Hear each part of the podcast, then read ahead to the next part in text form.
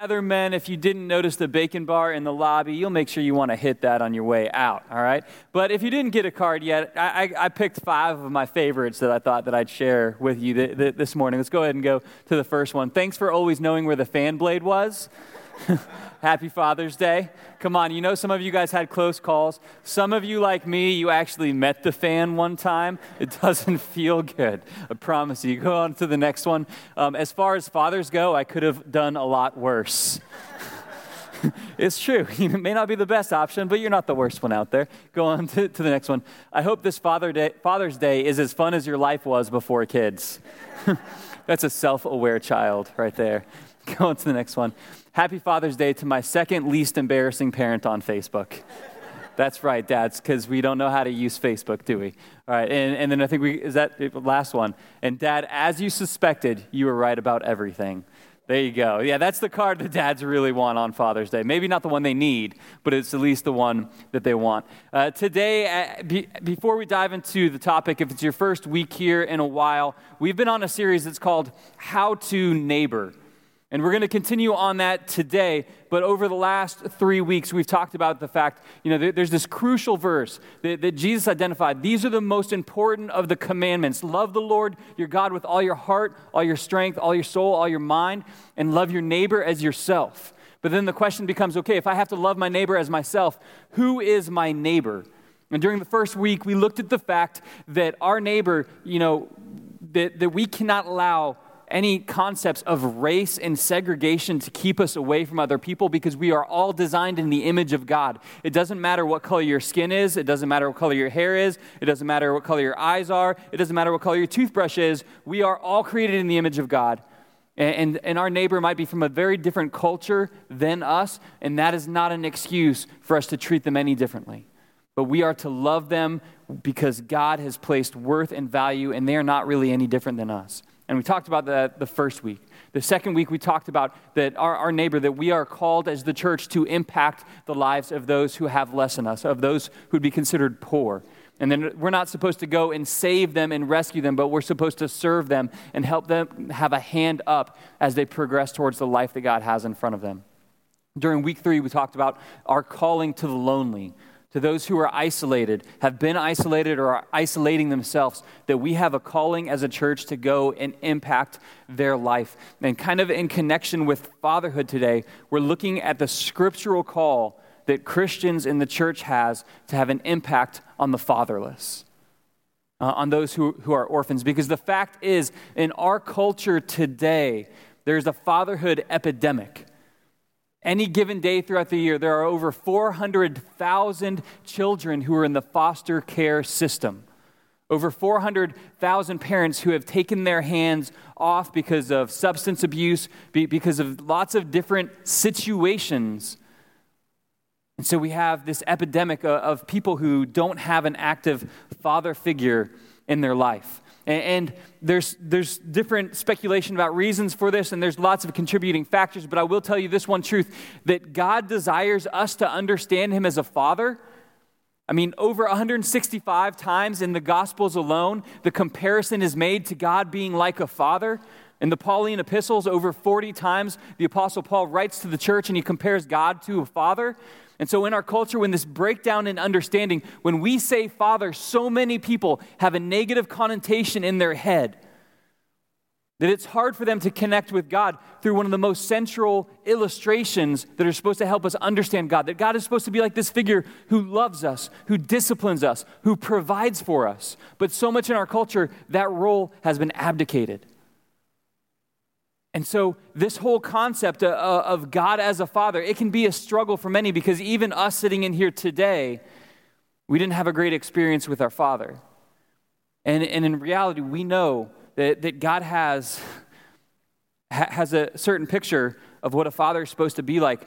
I was here with some other people from Gulfside, and we were helping the school out, cleaning the back room for them. And it was while school was in session, and there were five students from the theater department that there were were there helping us. And somehow the issue of fatherhood came up. And, and one of the, the people who worked at the school asked the question that I would not be bold enough to ask Hey, how many of you kids have both parents at home? Like, how many of you guys, and, and like one kid out of the five, like shyly, almost, almost embarrassed, it's like, my parents are still married. And the other four kids looked at him like, That's weird. but it's such an issue. And the interesting thing about it is, I, I believe that what, what God has called us to as men, and I'm going to speak specifically to the men for just a moment, but women, this is important for you to understand because this is the type of guy that you want to have around you in your life. Um, I, I, we're going to look at a passage and we're going to talk about this truth that, that men are called to fatherhood. Now, listen, you may not have biological kids, but, but I believe that you're called to fatherhood because you're called to set the example of what a man is supposed to live like. And one of, one of the guiding passages for this is found in Psalms 82 3. And this is for both men and women when, when the psalmist writes and says, Defend the weak, and we'll put this on the screen as I re- read it. Defend the weak and the fatherless, uphold the cause of the poor and the oppressed. This is from Psalms 82, verse 3. Defend the weak and the fatherless. There, there are very clear instructions to the church. There are very clear instructions to followers of God throughout Scripture. And we're going to look at four different passages today that tell us that we are supposed to take an active role in caring for those who would be deemed as fatherless or those who would be deemed as orphans. And one of the first things that we're told is that we are to defend them, that we're supposed to uphold the cause of the poor and the oppressed.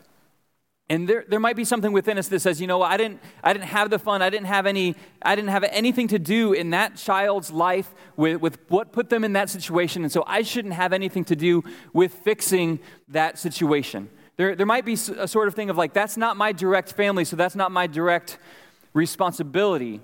There might be this kind of feeling that, that pops up within us, but I want to tell you, as a follower of Christ, we have the clear instruction that we're supposed to care about their needs, that we're supposed to defend them. And, and the truth is, whenever a child is in the foster care system, they didn't have anything to do with their situation either. They didn't have a voice in the type of home that they were born into. They didn't have a voice into the type of addiction that their parent had. They didn't have a voice into the loss of life or changes in situations that led them to be in the foster care situation. And so, them kind of like us, it wasn't a choice we made, it wasn't a choice they made. But God has clearly said this is a calling that the church has. This is something that we have to move towards.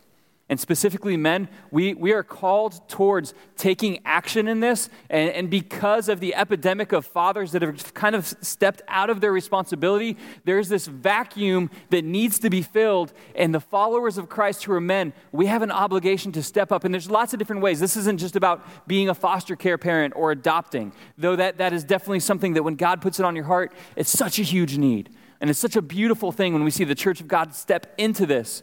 But there's lots of different ways that we fill this. And, I know this because in my own life, I grew up with a father who was gone for most of it. And as a young child, I can remember looking at other men because there was this question inside of me that asked, What is a guy supposed to be like? What is a man supposed to be like? And so, young kids who are growing up around you, who their father figure is missing for whatever reason, they're looking around saying, What is an example that I can look towards? And, and as a kid, I remember it, it, was my Uncle Ray.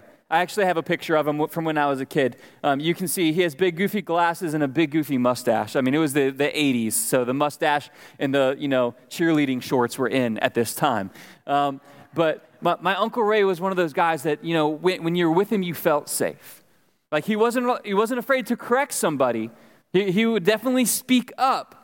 But he was the type of guy that, that he, he, was fun to be around. And not only that, he worked hard at his job. They called him Ray the Fan Man because he was installing fans at this point of life. And he worked hard, and so he provided for himself. And I loved that too because I could tell, you know, the things that he had there were nicer because he worked hard.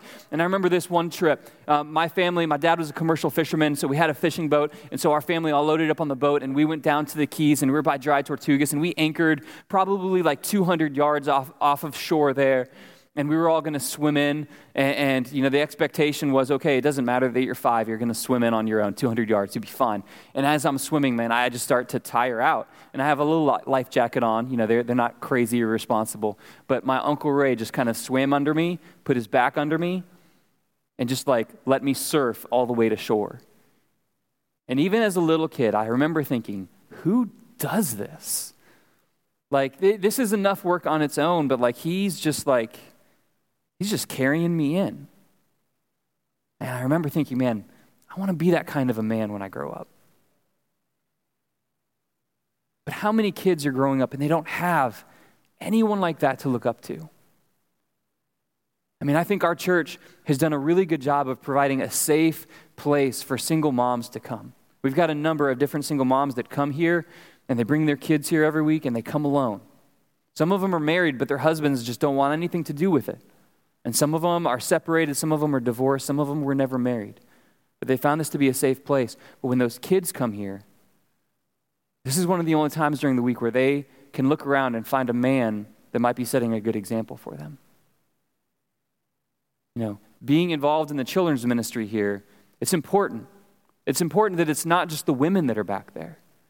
Because this is an opportunity that we have to influence. And I, when I say that, you know, men, we're called to fatherhood, that I understand that you may not have any biological kids, but you are called to exert influence and provide an example for the young men that are growing up around you so that they know how to live, so that they look at someone and have aspirations that th- this is someone who stands up for other people.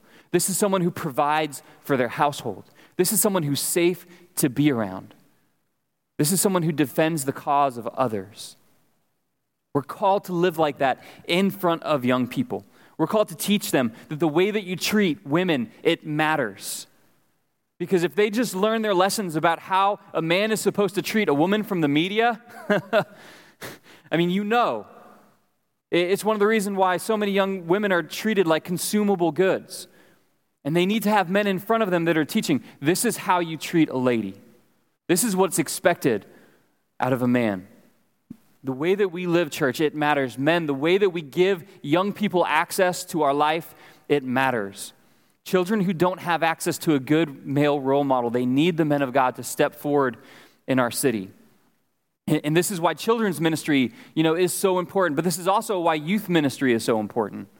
We, we as a church, we have had some amazing volunteers who have stepped forward and made our youth ministry start happening. And it's been meeting in a house, but we're about to take a huge step forward. We're, we're, we're about probably a week away from being able to hire a youth pastor, which is going to be such a huge step in the life of our church. But I want to tell you, there's some churches out there that they've, they've actually said this. We don't have a youth ministry because that's the role of a father. And a father should be discipling the children. And I want to tell you, that's true within a Christian household, but what about the fatherless? It's so crucial that we push youth ministry forward in our church and in this school and in this part of the city because there are so many kids that are growing up without a Christian father in their home. And so they don't get that anywhere else. They, they don't get the gospel in a language they can, they can understand. And I'll tell you, kids who are from Christian households, they need it too because they need to learn to minister to their peers where they're at right now in their life. They need the gospel broken down into pieces that are applied to what it's like to be a teenager right now in life. And so, youth ministry is tremendously important, in my view, in this church because we have to teach these teenagers what it looks like to be a man, what it looks like to be a woman, who's living out a real faith. There's too, there's too many fatherless kids, there's too many fatherless children that are raising up, and they need the example of what a man is supposed to be. You can't defend the weak, you can't uphold their cause, you can't help provide the needs of the fatherless if you don't have access to them. And so, men, I just want you to begin to ask where am I giving access to, to a young person at? And I understand there's different seasons within our life. Some, some, sometimes right now, you know, the main people that I'm giving access and need to give access to are my own biological children because they're still in the house. But in different seasons, in different age groups, uh, we, we have someone who is, uh, would be considered of the retired age who's working with the youth ministry. We have someone who's a young parent working with youth ministry. We're going to have some people working with youth ministry who don't have kids yet. And we all have something to offer but if we don't give these young people access to our life, then we don't have the ability to influence them. And some of you guys, you know, when you think of especially the foster care system or taking up the cause of the orphan, you know, you, know it, you might feel like it's egotistical for me to say, hey, this kid's dad isn't around, so I'm going to I'm to step in and be a father to them. That's not what it's about. You just might need to say to yourself, you know, I want to do what I can to encourage this child. I want to do what I can to encourage this young person who desperately needs the example of what a man is supposed to be. This is, this is part of our job as the church. I mean, the, the, the, second point that I want us to, to realize is that the church is called to look after the fatherless. This is a calling that we have. Our calling isn't just to have Sunday morning services together.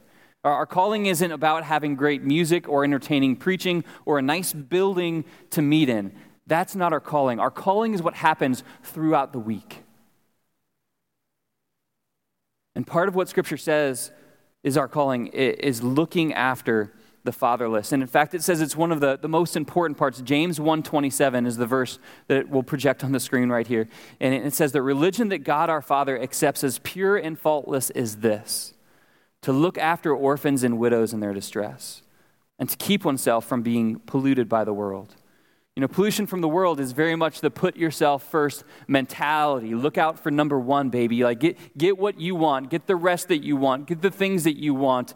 Make it about you because this is your life and it's about you. I mean, that's what pollution from the world looks like, but caring for the widow, caring for the orphan, looks like I'm putting someone else's needs before my own.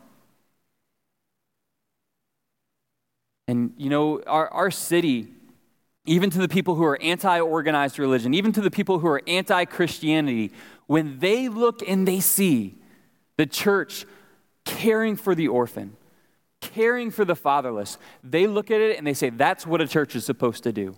I don't even like church, but I like that they do that. But you know who likes when the church does that even more? Our Heavenly Father. Scripture calls it pure and faultless religion when we care for the orphan and the widow in their distress.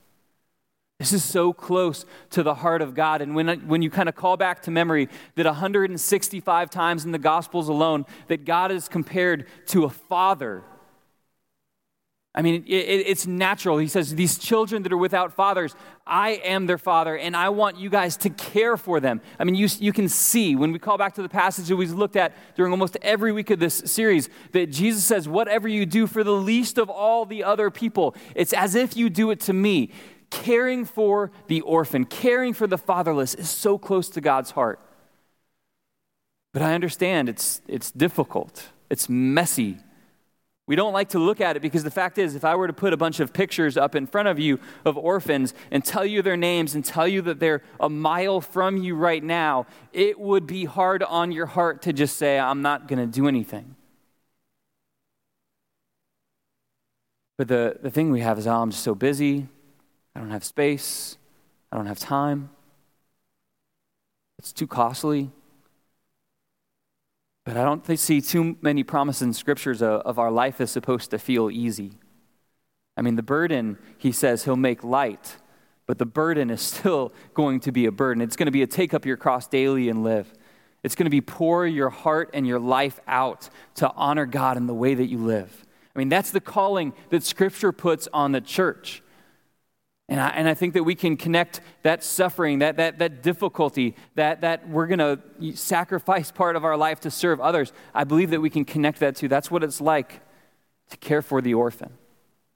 There's cost to it. But I'd say there's also tremendous blessing. So, what, what I ha- want to do and what I've done is I actually want you guys to hear. And I understand this isn't the calling that's on everyone's life, but I know that God is developing and working through this calling in some people in our church. And we actually have a couple in our church who just had their first foster placement this last week. But I want to introduce you to a family that has been involved with foster care for um, a little while. Will, will you just join me in welcoming to the stage Janine and Gary Burns?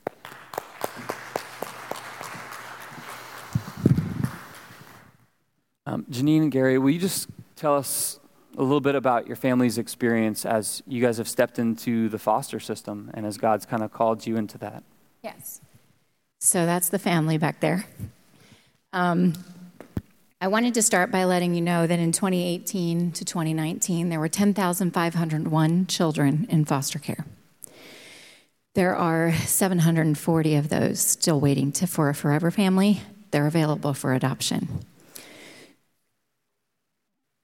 We had about 750 kids just in Lee County and only 276 homes. There's not enough homes to go around. Um, this is my husband, Gary. You see him playing guitar. I'm Janine. And that is the reason that we're able to foster because our children have helped. They say it takes a village. It definitely does. Um, you're going to watch pictures of all the foster kids we've had in our home. And um, if you recognize them, if you know them from school, please be discreet. Um, this morning, we woke up with nine children. Other days, we might wake up with 11 or just seven, but each day the dynamic can change. I just this week had someone in daycare say to me, Do you have any real children?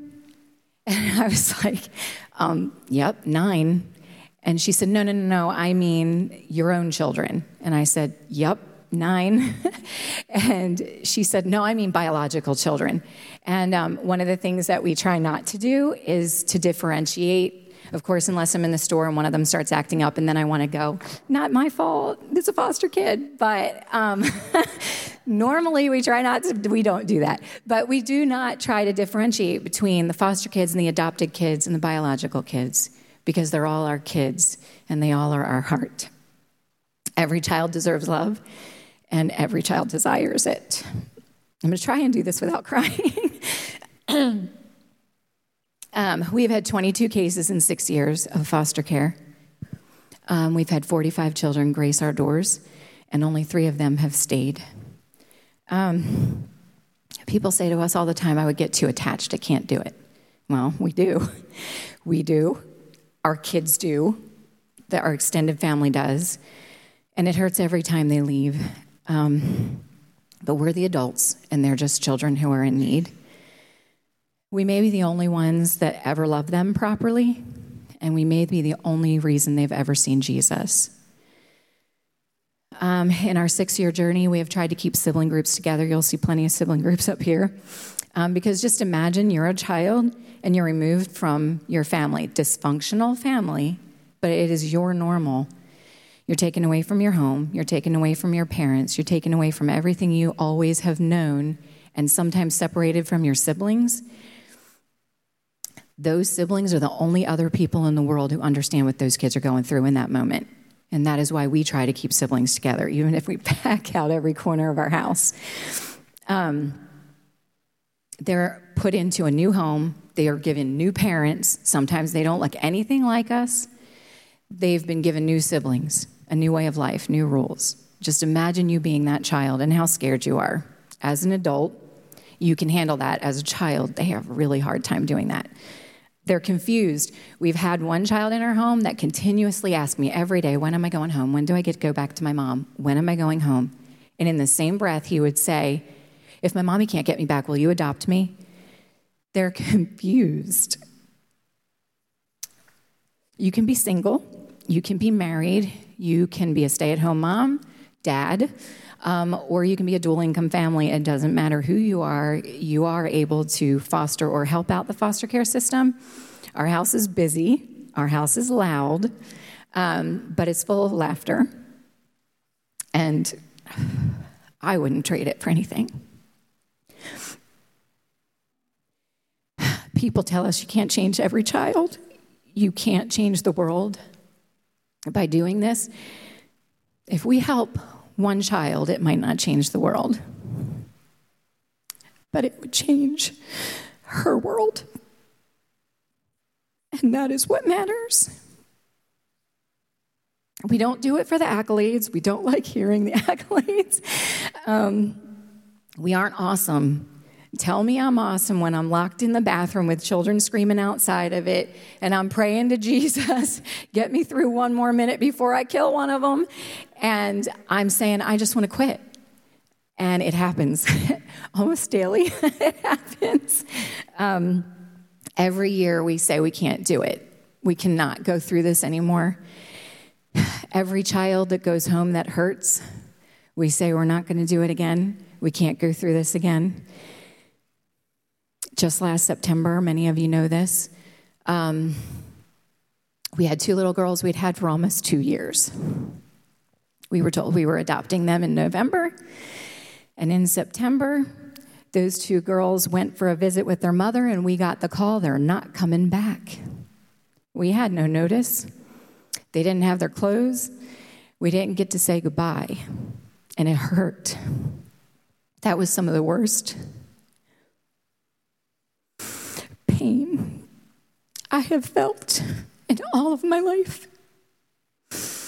And I said to my agency, we said to each other, and I told God, uh uh-uh, uh, it's not going to happen to us again. But then God called.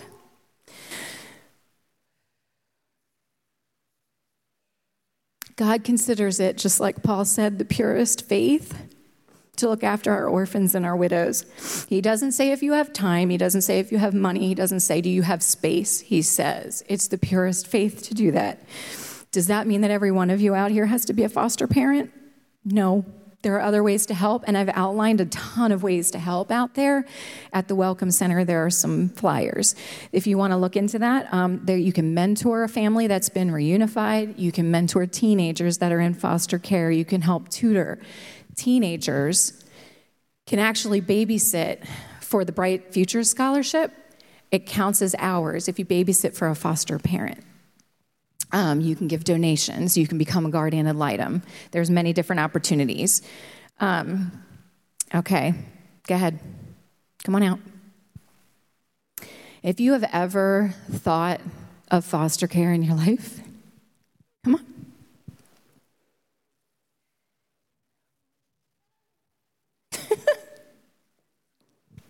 come on. Come here, buddy. Hearing mommy is just worth it. If you've ever thought of foster care in all of your life, it might be the Holy Spirit prompting you. So pray about it, ask questions, go to a meeting, but don't let the Holy Spirit pass that. Don't pass up the Holy Spirit's calling for you. The bottom line is, it is a calling, and when God calls, He doesn't tell us it's going to be easy. He doesn't make your path straight. It is not normal all the time. Um, all he asks us to do is say yes. Jesus himself was born in a barn because people told him no over and over and over again. These guys are why we say yes. Foster care has been one of the hardest things we've ever done in our lives, but it is definitely one of the best. Thank you.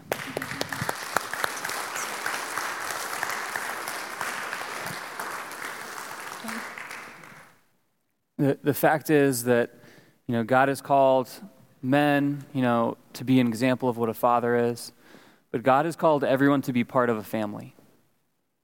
Every child is designed to be part of a family. You are designed to be part of a family. And for some people, that looks like being a foster parent. Uh, for, for some people, it looks completely different. I wanted you to hear from them and see because some of you guys are on that path and, and you needed the encouragement that adoption, that, that foster care, that, that's where He's taking you. I wanted some of you guys to hear because you have the opportunity to help a foster parent in some way. You have the opportunity to help provide the needs for kids who are in that system. And, and I wanted the reminder that, that this is here in our city. This is happening every day. And Janine put together some really practical opportunities. It's out on the, the next steps table uh, that, you, that you can help. And it's from everything from something that you could buy and donate to a way that you could spend an afternoon once a month helping, helping out these families that are ministering to these kids 24 hours a day. And, and it takes a lot of people to work together to make this work. And first of all, you know, you're part, you're supposed to be part of a family and like I said at the beginning, that God ha- has compared himself to a father. And our heartbeat as a church isn't just for foster care, our heartbeat is that these kids will grow up knowing the Lord. Our heartbeat as a church is that you would have a close relationship with the Lord because He wants to be as close to you as a good father should be. Let me read this passage to you from Ephesians 1, chapter 5. We'll project this on the screen. And it says, God decided in advance to adopt us into his own family by bringing us to himself through Jesus Christ. This is what he wanted to do, and it gave him great pleasure. You know, we support adoption because we were adopted into God's family.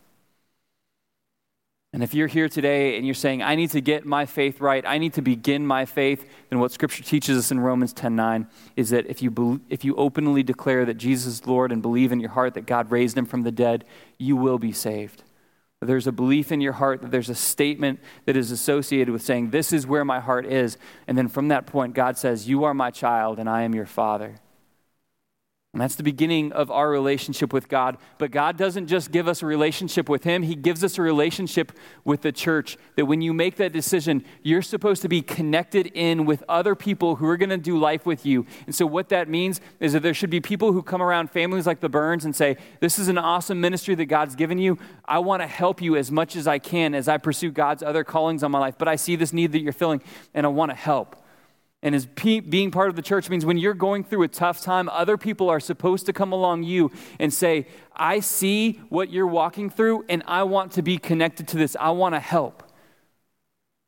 And the church is supposed to be this family, that we've all been adopted into this family together. And so together we take up this cause that Psalms chapter 68, verses 5 through 6 says that, that God is a father to the fatherless, a defender of widows, is God in his holy dwelling, that God sets the lonely in families, that God sets us into families, which means we're receiving new family members all the time.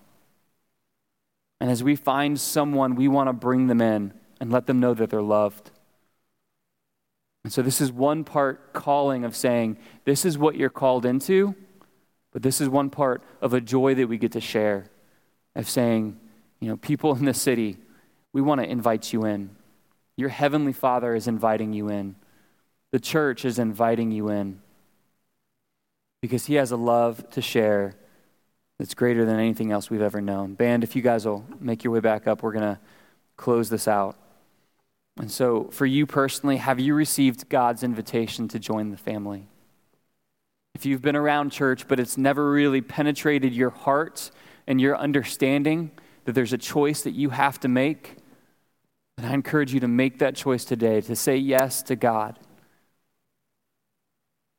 I love how the passage said, bringing us to himself through Jesus Christ. This is what he wanted to do, and it gave him great pleasure. God takes great pleasure and his child coming home. Across the nation, there's over 400,000 kids in foster care on any given day.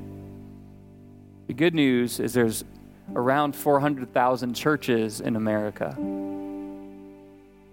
And it seems like if the churches across our nation would say yes to God as the Holy Spirit prompts and says, hey, you have a part to play in this as the church says, I'm going to do things to support and make this easier for people who are foster parents. It seems like the church in America could make a huge change in this generation that's growing up without a father. I believe God has called our church to be part of the answer to the problem of fatherlessness in Lee County. But in the way that God speaks to you personally, will you respond? As God puts it on your heart personally to do something to help in some way. Question remains will the church respond? Let's pray.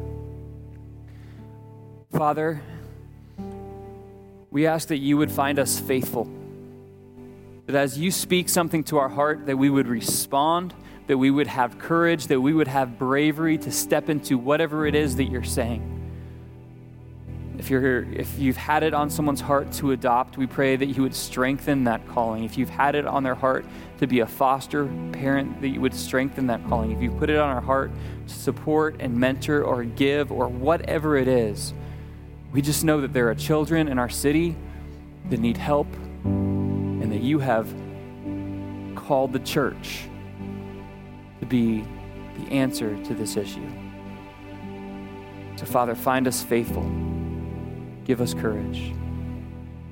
And we will obey whatever it is you speak to our heart. In Jesus' name.